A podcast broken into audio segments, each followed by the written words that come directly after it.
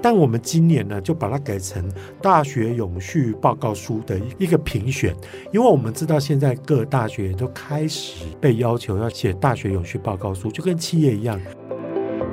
USR 有一个非常重要的使命，学校在执行这些专案，然后跟社会连结之后，他顺便也协助学生啊，在充实这方面的一个能力。我们知道左镇有一个非常有名的东西，就是化石，它居然是一个考古的一个原地。好，那没想到它在地方的力量跟有心人士的一个 create 之下，哈，它居然在发展出一个另类的一个产业。欢迎收听《远见 On Air》，各位听众，大家好，我是今天的代班主持人，远见城市学数位内容的营运主编小慈。今天邀请来的来宾呢是远见总编辑李建新，建新哥你好，小慈好，各位听众朋友大家好。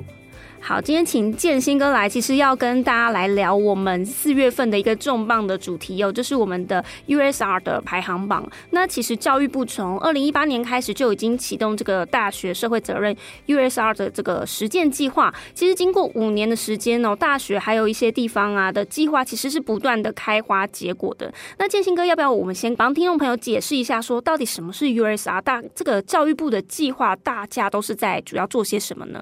哦，我想我们的听众朋友哈，大致上都听过 ESG 这个这个词，在更早之前叫做 CSR 嘛，它讲的就是一个企业社会责任。好，那我们都会知道，就是说，其实现在在一个地球村的一个世界里面哈，我们都会觉得说，要取之于社会，就要用之于社会。那所以说，企业呢，那你因为这个社会啊，不管是天然资源、人工资源，或者是说有很多再生的资源啊，也因为这样的一个关系下，你企业可能有获利，可能有更长足的一个成长。所以说哈，在近几年就开始啊，企业界。就会开始倡议说啊，我们也应该要回馈于社会，所以就会有一个企业社会责任的一个倡议出来哈。但是呢，呃，其实所谓的为地球、为人类、为人间尽一份心哈，那不只是只有在企业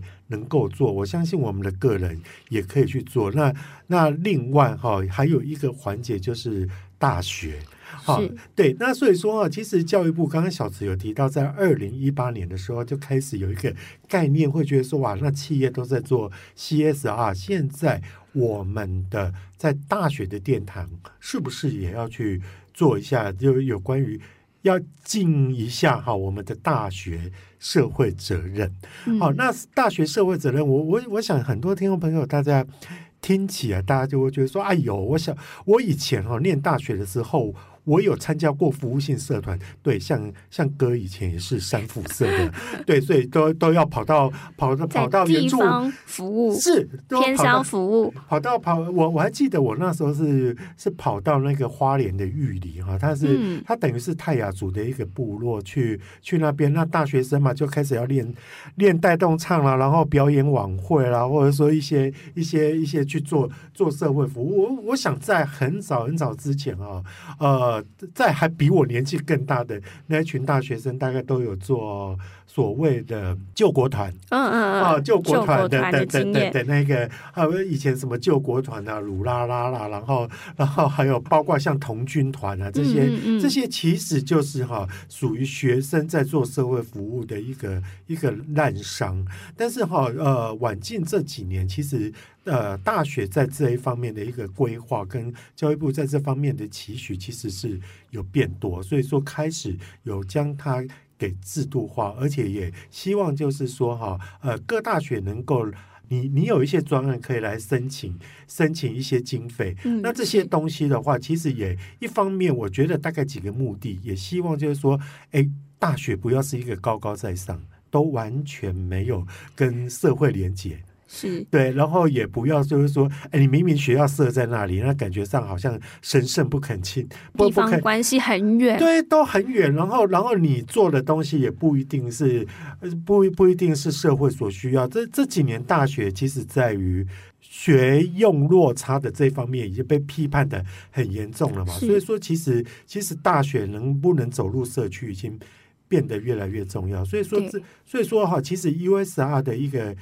创立哈，这个制度的一个创立，除了就是说让让大学能够去走路社会、走入社区，然后呃取之于社会、用之于社会之外，另外也是可以训练大学生，就是说哇，让他们从劳动服务，或者说在从很多服务社区的一个情况之下哈，他们大概可以达成两个目的：第一个就是说，哎，去知道社会到底需要什么；第二个也比较能够把他们的学习。的东西，然后用实际用落地，嗯、对，就落地于社会。嗯、因为以前我们都知道，像什么建教合作或实习可以达到这个，但是 USR 的一个精神，它其实另外也可以达到达到这样的一个情况同样的效果。是是是，那那最后它也会有一个效果呢，就是说，呃，当你知道社会所需要了，那你当然就可以把这样的这一份的需要，这一份的资讯，然后带回到。学校，所以说老师在设计课程的时候，大概就可以知道，就是说，哇，原来现在社会是是需要这个，而不会就是造成就是说学校是一个整个是一个。化外之名，然后完全、嗯、完全是一个跟社会脱节脱钩的一个情况，就有一点不再是学术归学术，地方归地方，其实是应该是要把这两者之间合而为一，然后其实也是把以前我们刚好提到说，就是过去社团服务的精神，其实它是更制度化、更全面的去落实。对啊，所以其实呃，我们远见其实是从教育部是二零一八年开始这个计划，那我们是二零二零年，其实很快就开始进行这个大学社会责任奖项，然后今年其实我们迈入第四届。对，建新哥要不要跟我们讲一下？就是从二零二零年开始到今年呢、啊，就是我们这个呃远见的大学社会，就是 USR 的这个责任奖，到底有哪一些变化？跟今年有哪一些呃奖项？跟有没有一些新增的奖项？因为其实我们从二零二零年到现在也是持续的观察一些可能大学的学校的一些趋势，那也有跟进，有一些新增的奖项，那就想想说，请建兴哥帮我们再介绍一下，说今年大概有哪一些不同的变化？呃，其实好说到远见的 USR 奖，就必须要让我们老王卖瓜一下哈，就是说，其实其实远见来讲的话，呃，我我刚刚有提到，不管 CSR 来讲，或者是 ESG 哈，呃，大概都是哈。或者是其他媒体，或者是社会的各各个层面，大都是这几年比较时兴的一个议题。甚至就是说，有人你提到提到 ESG，他也未必都都能够了解。但事实上，ESG 在这几年其实它已经是个显学了。显学。可是小子，你知道吗？我们办 CSR 奖哈。我们是从二零零五年就开始了，是，所以说其实我们今年哈，当然我我们现在是现在谈的是四月号，我们即将要谈的，将来将来再过不久，我们过不久还有个重磅的主题，是的，就是我们的我们的那个远见哈，呃，CSRG ESG 的一个一个大奖，嗯、那。今年已经进入了第十九届哇！你看我们这样足足办了快二十年，其实我们是先驱者，哦，我们真的是先驱，很早就在做了。其他我真的不敢讲，但但但我们家的大调查真的很多东西都都先去了。那尤其在 ES ESG 跟 CSR 这方面，我们其实发呃发信发的很早。那最开始其实是我们我们的高希均创办人。哦，高创办人呃，高希均高教授，他他就会他就有我刚刚讲的那个理念，他会觉得说取之于社社会，你就要用之于社会，所以他一直非常强调，就是说，哎，其实哈，不管是企业主也好，或企业也好，都必须要有那个责任，跟跟跟要有那份心，就是就是说要要要要回馈到社会，所以他开始就想说，哎，我们是不是要来办这个奖？然后能够让让让这样的一个一个精神去凸显。好，那没想到我们 CSR 刚好了，我觉得我们我们也真，你要说我们先驱也好，先知也好，或者说我们刚好也很幸运的，就就也搭上了这个风潮哈。所以到了二零一八年开始有 USR 之后，那呃各个高教的一个学校都开始重视之后，嗯、我们在二零二零年我们也就复科了。企业的 CSR，CSR 的对，然后对对，然后复刻到大学来，就变成了 USR 的一个一个奖。那刚开始其实当然就没有那么那么成熟了，就是大概我们采取的方式就是说，哎，各个学校你。你拿你们曾经有做过社会服务的一些专案，不管是环保的，不管是不管是是是治理的，或者是说不管是社会的哈，都可以拿来报名。那我们经过一个专家的一个初审之后，入围了之后，哎，其实就请请学校的一个专案，或者是说，甚至有很多都是大学校长自己签。自己前来哈，呃，来做带队来，对，来做做那个 presentation。那做完了之后，完了，其实其实我今年我有比较认真的去参加哈，哎，不是我以前不认真了，就是以前真的是是因为有专家，所以我大概就是几个重点的旁听。但我今年真的有有听比较多，我发现说哇，那其实各大学都都使出了浑身解数哈。那那来参加这个部分，那我觉得我们今年的有几个。几个变化就是说，哈，我们今年大概分为一个是杰出方案，那杰出方案的话，分为生态共好、绿色校园、在地共融、跟产业共创，还有福祉共生、人才共学这一方面。然后另外还有一个综合绩效呢，呃，之前就是说我们我们可能会发问卷，然后让让想要报名的学校去填答。他们学校到底到底在整个综合绩效，当当然我们有几个关键的题目跟跟关键的元素，嗯、去去审视呃各个学校他们到底就是说符合的。符合的一个条件跟跟符合的一个目标到底到底达到达到多少？但我们今年呢，就把它改成大学永续报告书的一一个评选，因为我们知道现在各大学都开始要被要求要写写大学永续报告书，就跟企业一样，是对，因为企业也有有所谓的企业的一个永续报告书，所以说大概。大致上，今年的状况是这个样子。所以，我们今年还有新增了一个，呃，除了这个，我们有把综合绩效改为大学永续报告书之外，其实有个新增的奖项是绿色校园，对不对？也是，其实也是因应到 SDGs 上面的一个跟环保永续的概念，就是也是希望说，像这样子的一个绿色概念，可以让大学校直接的落实，然后看他们有提出什么相对应的计划。对啊，那其实我们其实，因为我们这次去做了专题，也访问到了很多学校。其实他们有反映说，在执行这些永续的计划的时候，也是一样会碰到蛮多挑战的。金星哥可以帮我们分享一下，就是诶，这些校长吗，或者是这些计划的主持人们分享的哪些，就是呃，其实在执行的过程中遇到的痛点，然后他们又怎么可以解决这个问题？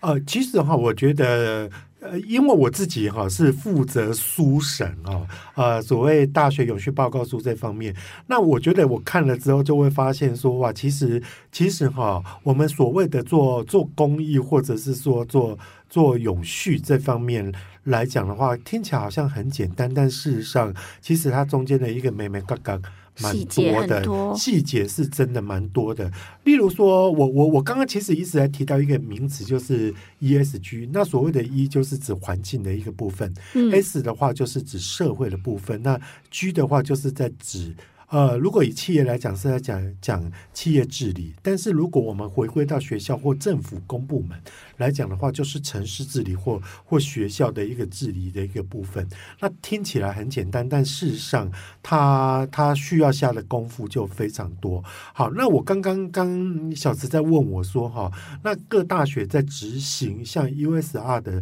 部分，他们会遭遇到哪些困难？我我觉得。首先，第一个就是在选定主题的一个部分，嗯，因为其实。学校它并不是慈善机构，它不是慈善法人啊。说实在哈，我们现实面一点，他们他们不可能有一个太多的一个精力跟经费去去投入所有所有的社区服务，或者是或者是包山包海的做，不可能不可能。所以说，其实，在选定在选定主题的方面，就会成为一个非常大的一个学问。那那我觉得哈，通常会在我们远见获奖的几个。专案哈，呃，我觉得他们在选择主题的方面，我觉得有几个特色。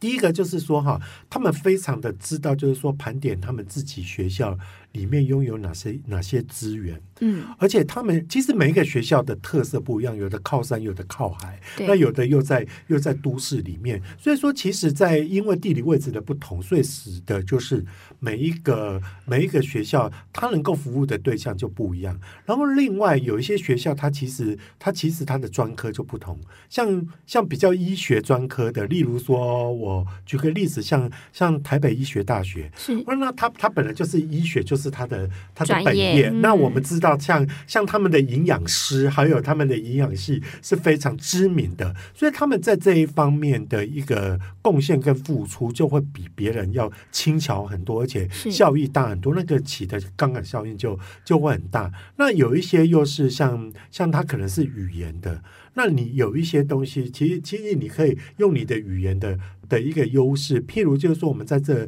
在台湾也有很多的新住民，或者是说也有很多的一个像原住民，所以如果如果你是你是你的学校是在语言这方面是比较比较多的话，那在这方面都会是你设定主题的一个很重要的一个一个环节。环节对，那除了设定主题之外，另外就是说哈，哦，我真的觉得量力而为还蛮重要的。就是说，你千万千万，我我觉得其实所谓的永续哈，有一个非常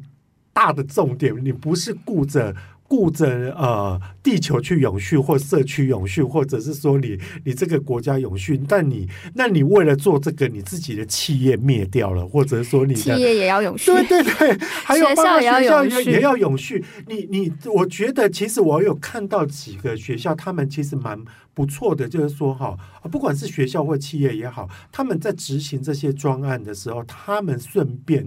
能够盈利。嗯，我觉得大家不要以为说盈利是一个罪恶的冤手，好像觉得就是说啊，你你做公益那那个可以可以敛财，要赚钱。对，其实其实这这是两回事，因为我觉得说有一些你你如果能够让你发挥出去的正能量，它能够是滚动的。嗯，那我觉得这这个是蛮重要的。还有另外永续有一个层面，就是说，当你退场了之后，也就是说，你到这个社区去服务了之后，退场了之后，你是不是还能够让社区自己自行的去运转，去让这个东西去让，嗯、然后不会因为你走了之后，完了那就就没了，就毁了。其实、嗯、其实我以前哈在大学的时候参加社团，也有这种感觉，就每次每次要走的时候，那那些那些那些原住民的小朋友，他们说。都会说大哥哥大姐姐，你们什么时候要来？然后就又就又空了一年，嗯、可是隔年来的时候又换下一届。学生就是来来去去，来来去去，其实他们到最后其实会有点厌烦，而且我会觉得说、嗯、啊，明年又来个新的人，是还不知道待多久，等下就走了。真的真的，而且到最后、嗯、到最后都会。有点让社区或者说让让部落觉得，就是说啊，到底是我们在服务你，还是你来服务我们？就是地方服务学生，还是学生来服务地方？对，所以说我觉得，我觉得有没有一个永续的一个概念，我觉得非常的重要。然后另外还有一点，我觉得有几个学校我也觉得非常欣赏，就是他有没有办法去发挥呃校友的力量。是对校友的力，因为其实每个每一年都有校友毕业嘛。对，如果你能够再把再把校友的力量给号召回来，就是带着他可能在企业发展了或自己领域发展的一些外部资源再进来。是是是，因为其实学校的资源有限，对、嗯，那你如果能够把 USR 结合 CSR，我觉得这是一个非常不错的一个做法。我我好像看过，就我自己的母校，像淡大来讲的话，嗯，啊，因为我知道淡大淡大什么是，他或许。或许在排名上面，他在 ranking 上面或许不是第一名，但他就是人很多，校友很多，学生很多，真的学生学生真的很多。好，那那我发现淡大在我在看他的永续报告书的时候，有一点不错，就是说，哎，他找了两个企业的一个赞助，哇，刚好都是他们的杰出校友，哦、而且都是上市贵的公司，直接就是现有的资源直接带进学校。对，我觉得这样很棒啊。嗯，另外就是说哈，还有你的。主题的特殊性，就是说有一些主题哈，譬如说像偏向部落啦，或者他们说虽然都非常的需要帮忙，但是其实投入的人已经很多了，投入的每个人都想要去帮助偏乡，可是有没有帮到对的点？对。然后，然后或者说大家都想要送个平板过去，然后大家都想要送个电脑，但是不是真的需要这个？所以其实有几个在我们远见获奖的一个。一个 USR 的的的奖项哈，我会发现说，哎，他们其实有 create 出一些很 special 的的专案，就让我们觉得说，哦，原来这一群人也是需要被照顾到的。就是他们其实还是有针对说，一般人或是一般企业界还没有发现到地方的真正的痛点。然后他们有发现这个痛点，然后去帮助他们解决。因为其实我们有看到说，这届的评审的一些归纳出来的意见呐、啊，其实有几个他们认为的观察重点啊。其实有一个很重要的点，就是对地方来说，是不是真的有解决到他们的整体需求？嗯、对啊。那另外的话，其实还有一些，他们今年也觉得说，对学生来说，是不是真的可以深度的培养出在地的人才？跟学校跟老师来说，是不是规模不分大小，大家都可以持续的来做。哎，我觉得小池，你你讲到这个人才的一个部分，我觉得非常的需要被被强调一下。是，就是说哈，呃，其实我们都知道说，在。这个时代哈，当 ESG 成为显学，因为二零二三年的十月，其实欧盟欧盟对于对于 CBAM 就要开始开始要试行了嘛。对对，那那我们知道，就是说将来将来在 ESG 这方面的一个人才就变得很重要。非常重要。对你，你想想看哦，你。需不需要有懂懂这个法律的人？以前我们知道说法律学的，要不然你就是学民事、刑事，要不然就是学财经法律，还还有其他的的的一般的的我们知道的的那些法律。可是像在这种哈 E ESG，它既是国际法，又是环保法，又是很多很多的的综合的一个专科，我觉得就变得很重要。还有另外你，你你知道吗？像举个例子，以前哈我们都知道像水环系。嗯，水资源环叫环境保护，哎，水我不知道它全名啊，叫水水环系或者是森林系。大气系、嗯、这种都非常的冷门，偏冷门一些。对，婚扫龙没工资管呢，可是哈，毕业的出路就是就是工作比较有限，过去再过去。对，可是你看到现在会需要算排碳啦，会需要算算碳费啦，或或这个就会变得非常的重要。还有另外你要说像像财经领域。那以前的话，大概你就是要算算税啊，然后算债信啊，然后债权啊这些这些东西的。可是将来是不是在碳交易之后，就会需要这样的一个一个人才？还有包括像社服系。嗯，以前以前我们也觉得说啊，去做社工啦，或是进入一些社福单位服务，对，对好像只能到县市政府嘛，或者说在财团法人里面嘛。对，那那那个你也知道，就是说啊，就就我们如果如果我们比较现实市侩一点，都觉得说啊，还得是做做功德啦，为为祖上积德啦。但但现在其实不一样，除了除了这个以外哈，当然你有使命感之外哈，它其实将来在未来的世界就会变得非常的有用。好，那你再做最后一个，就拿我们学传播科系的，哎，以前我们大概就因为我那个年代出来就是不是当记者跑新闻，那你大概大概就是去当公关，或者或者在广告界，或者或者是广播界这边，嗯，这边这边行走嘛。但是将来在 ESG 的那种，他会非常的需要需要有文书的人才，或者是说哈，他他需要被宣传，因为他就是一个他就是一个需要被倡议的东西，对。所以说，所以说，在这方面传播的人才就变得很重要。好，我拉里拉扎说了这么一大堆，我会觉得说，其实 USR 有一个非常重要的使命，也就是借由就是学校在执行这些专案，然后跟社会连结之后，他顺便也协助学生哈，在充实这方面的一个能力。那这些能力将来不管是为企业所用，或为社会所用，我觉得都是非常重要的。呃，应该是说还有个点是，其实我们现在看到很多地方创生的地创团体，他们也是从 USR 这边的计呃计划开始去当做种子萌芽的。那有很多学生，其实他在大学做了这样的一个计划之后，他就继续留在地方了，就继续服务地方的呃那些他觉得需要照顾的人，然后或者是他觉得这个计划应该是要永续的持续被执行。所以其实我觉得刚刚我们提到一些呃很多评审观察的重点说，说其实他也有助于让学生对于各个呃不管。是呃地方啦，或者是我们说的偏乡有更深的一个认同感，然后其实也可以让部分的应该是我们说所谓的关系人口继续留在地方服务。对，是是，那刚刚小子提到一个非常重要的一个。观念哈，就是关系人，不管 CSR 或 USR 或者是 ESG，其实都会非常强调，就是说要你去列出啊，就是说你做这个服务，或者是说你。你所处的环境，你的利害关系人有哪些？嗯，嗯，对我们当然，我们当然知道投资有利害关系人，就是，是就是我的股东啦，然后我的客户，再再加上就是说我的股民。可是哈，在在 ESG 或 USR 来讲的话，它其实在这方面的利害关系人，就是说，哎，你是不是真的有去洞悉到哪些人是真的是你需要去，你需要去跟他互动、跟服务的服务的一个一个一个对象。那那刚刚小池提到，就是说像地方创生哈，我就真的觉得，我非常觉得它是台湾非常重要的一环哈，因为台湾现在目前目前少子化，那少子化其实开始就有一些我们之前也做过了所谓的五子村，哈，就是说，哎，那可能他整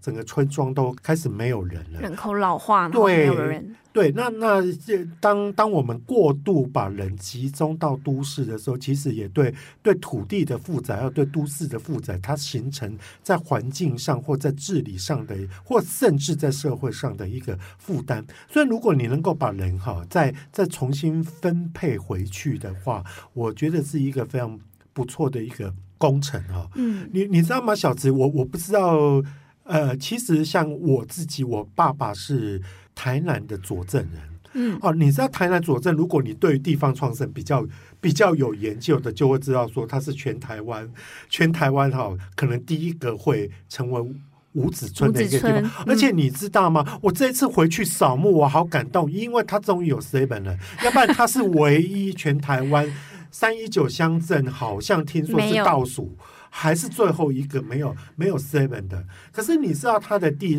地方创生，就是在这几年，因为我们知道左镇有一个非常有名的东西，就是化石。因为因为他们他居然是一个考古的一个原地，好，那没想到他在地方的力量跟有心人士的一个 create 之下，哈，他居然在发展出一个另类的一个产业。否则的话，你知道左镇那地方就跟我们高雄燕巢的月世界一样，它是一个二地地形，就是说哇，所以都很强。所以说，其实我出生于贫寒家族，就是这个我真的可以可以见证。然后整个整个村庄非常的散。可是这这几年我回去，我会发现说，哎其实整个人口有回流，而且村庄也开始活络起来，很不错的一个案例。对，所以其实我们可以发现说，其实有些计划，如果是真的是有人再去做推动，其实还是可以看到它的改变的嘛。就是建兴哥是最好的见证。对对，因为其实可以看到他这几年持续的有在改变。好，因为我们今天其实跟大家聊了很多，是 USR 的一个应该是说缘起啦，跟